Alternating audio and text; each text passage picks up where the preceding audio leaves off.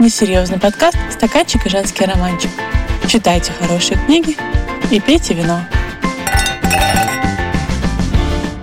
Всем привет! Привет-привет! С вами подкаст «Стаканчик и женский романчик» и его ведущие Галя Бочарова и... Ксюша Мостовая. Рада тебя видеть. Я рада тебя видеть и слышать. У нас почему-то не получается записать пока что еще ни один выпуск с первого раза. У нас все время обязательно происходит какой-то катаклизм, но это ничего страшного, так бывает. Я хочу сказать, что у нас появился тестовый слушатель, и тестовый слушатель – это моя юрист Наташа. Наташа, привет. И Наташа просто из любви к искусству послушала два наших первых выпуска и дала мне сразу кучу рекомендаций и как слушатель, и как э, юрист. И большое спасибо, потому что действительно какие-то вещи, может быть, мы упустили. В частности, она сказала, что ей очень не понравилось когда мы спойлерим. Ну, я вот правда не, прям не знаю, как можно без этого обойтись, но я буду очень стараться. Может быть, нам просто нужно заранее предупреждать, ребята, триггер-ворнинг и все такое. Впереди спойлеры. Но вообще я согласна с тобой, что довольно сложно раскрыть полностью книжку, если не спойлерить. Я в прошлый раз э, рассказывала без спойлеров, и мне показалось, что у меня было ну, такое очень поверхностное, скучное представление о том, что вообще в этой книге, потому что я старалась не раскрывать важных моментов. А у тебя более подробно, мне показалось, что оно более интересное вышло, чем мое повествование. Ну ладно, попробуем еще раз. Да, еще у нас такое нововведение. Мы решили попробовать рассказывать все-таки не про два напитка, а про один. И Оля будет выбирать нам какое-то одно вино или не вино к одной из книг, про которые мы будем рассказывать. Но мы посмотрим, как на самом деле этот формат пойдет, и будем решать по ходу. Но без вина мы вас точно не оставим. Кстати, в прошлый раз, помнишь, я тебе сказала, что, наверное, мне, чтобы было чуть более комфортнее рассказывать, нужно выпивать немножечко перед нашей записью. Но, как назло, мы с подружками договорились не пить там до какого-нибудь июля, до 17 что ли, и поставили себе модное приложение «Не пью», и там прям отмечается, что у тебя улучшается ежедневно с последнего момента приема алкоголя. Это очень плохая реклама нашего подкаста, Ксюша. Ну, ну, Но... ну что делать? Ладно, он все-таки Но... в основном он все-таки про книжки. Будем считать. Ну, подождите, это же не значит, что я потом я буду наслаждаться рекомендациями Оли. Да. Все, я просто коплю. Хорошо. Ну, поехали, да, про книжки. Давай в этот раз э, ты расскажешь, э, что ты читала и почему ты выбрала эту книгу. Я хочу рассказать про книгу, которую я читала, на самом деле, довольно давно. Она вышла года четыре, мне кажется, назад, или три, может быть, в России в русском переводе. Книжка называется «Там, где раки поют». Написала ее Делия Оуэнс. И важным моментом является то, что Делия Оуэнс – биолог, экоактивистка, человек, который много лет путешествовал по Африке, изучал природу Африки, занималась экологическими проблемами и какими-то очень сложными исследованиями на стыке феминизма, зоологии. То есть я Ого. даже прям вот э, читала про нее и поражалась, какая у нее интересная судьба. Ну и, соответственно, это важный момент, важная часть ее биографии, которая очевидным образом повлияла на то, какую книгу она написала.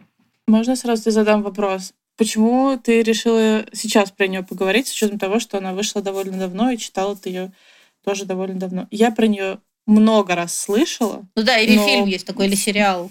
Я сериал и фильм. Фильм, фильм, да. да. Угу. Я вчера погуглила, есть фильм, но я всегда почему-то стороной обходила эту книгу. Знаешь, на самом деле я ее прочитала тоже не то, чтобы сказать вот сразу, как она вышла, а прочитала я ее, может быть, год назад. И тоже про нее много слышала, и как будто бы у меня было такое предубеждение, что она слишком какая-то популярная и может быть, не то, что мне понравится, даже не знаю почему. Еще у меня есть такая особенность из детства. Мама очень любила книги про природу и всегда пыталась меня в это втянуть. И когда она мне подсовывала какие-то книжки, она мне говорила, ну, почитай, как интересно, смотри здесь про животных, или как здесь прекрасно описана природа. И меня было, да, конечно, такое сопротивление этому, детское, подростковое, что я всегда пролистывала все, все, что про природу, вообще это терпеть не могла, никогда мне это не нравилось. И, возможно, еще поэтому я тоже где-то краем уха слышала про то, что в этой книжке это важно, и вот, может быть, какое-то было такое сопротивление. Но, друзья, не верьте стереотипам. Это супер книжка, э, прекрасная история про Действие происходит в Северной Каролине, надо сказать, в 50-е годы прошлого столетия. И главная героиня Киа, так получается, что она остается жить в шестилетнем возрасте, если я правильно помню, одна, ну, будем говорить, на хуторе, что вот мы назовем это так, mm-hmm. в отдельном доме э, в лесу, в некотором отдалении от большого города. Она живет сначала с мамой и папой. Жесткий такой папа-абьюзер, который напивается, бьет жену и детей. У нее несколько старших братьев и сестер, и в какой-то момент она утром рано просыпается и видит, как ее мама в нарядной одежде уходит из дома, не оборачиваясь. И дальше все в семье начинает сыпаться. Сначала уходят старшие дети, потом уходит ее любимый брат, почти ровесник. Они куда-то исчезают из дома, ну просто убегают из дома. И она остается с этим пьющим отцом, который то пытается взять себя в руки и перестать пить, начать о ней заботиться, то исчезает неделями где-то ходит, и она остается совершенно одна и учится заботиться о себе. Сначала она доедает там какую-то еду, которая оставалась, потом она учится сама добывать себе еду и живет фактически как Маугли в этом доме. Она учится управлять лодкой, на лодке ездит в этот большой город, пытается там тоже найти себе какую-то еду и как-то ее добыть. Ну, такой Маугли, прям девочка Маугли. При этом э, как будто бы никто вообще в этом городе, все знают, что она там живет, но никто абсолютно никак не пытается ее социализировать. Она один раз идет в школу, ее там обижают, в первый же день она убегает, как будто бы делают одну попытку ее вернуть, приезжают за ней, она где-то прячется, и все забывают, что там живет такая девочка, которая нигде не учится. Такое равнодушие общества. Дальше она взрослеет и встречается с мальчиком, который учит ее читать и писать, и, собственно, она учится читать и писать благодаря ему.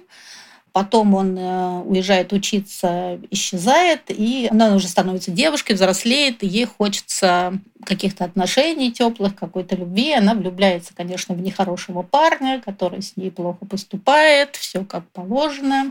И, конечно, в этой книжке огромную роль играет, что природа является просто каким-то отдельным героем этой книги. И я просто завороженно читала про эти приливы, отливы, про то, как она кормит птиц, про то, как она на лодке плавает по вот этим заводям, и прям все это представляла. Вообще для меня есть э, такой признак хорошей книжки, это когда я лезу в Google Maps и ищу, где это происходит. И когда мне хочется Ого. узнать, да, что, что это, потому что для меня это совершенно не характерно. И я в какой-то момент вывела для себя такую такую формулу, Формулу, да, да, что, что да. То есть это реальное место? Это реальное место, да, абсолютно реальное а место. А, ис- а история? В Северной это... Каролине, да. Нет, история, я думаю, абсолютно придуманная, конечно, про эту девочку, но просто берущая за душу.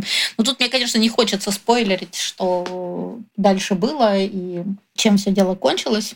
Все-таки спойлер маленький, скажу, дело кончилось более-менее хорошо. Но, э, да, но книжка крайне кинематографичная. Не было сомнений, конечно, что снимут какой-то фильм или сериал по ней. И собственно, так и произошло. Я, если я правильно помню, эту книжку в свой книжный клуб брала Ризу Изерспун, а это считается просто супер-мега знаком качества, если да. она да, какие-то книжки обсуждает. И... Главный мой вопрос. Название. Название. В чем смысл? Там, где раки поют?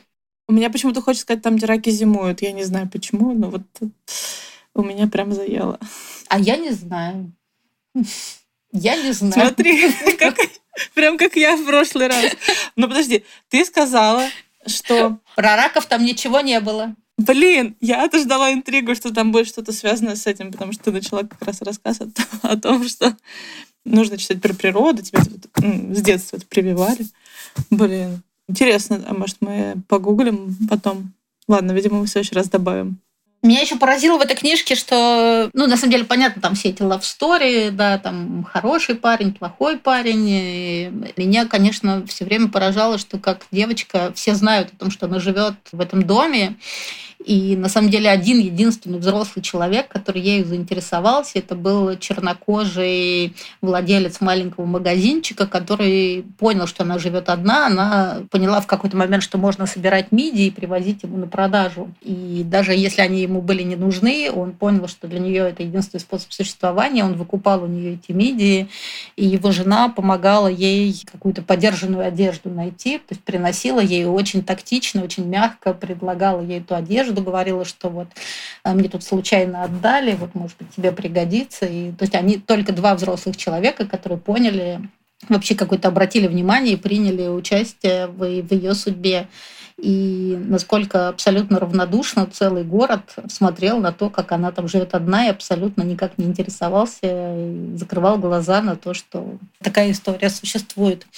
И еще мне очень важно сказать, что мне было важно понять, куда пропала мама, почему она ушла и бросила Кию. И это тоже, в конце концов, объясняется, и тоже такой спойлер.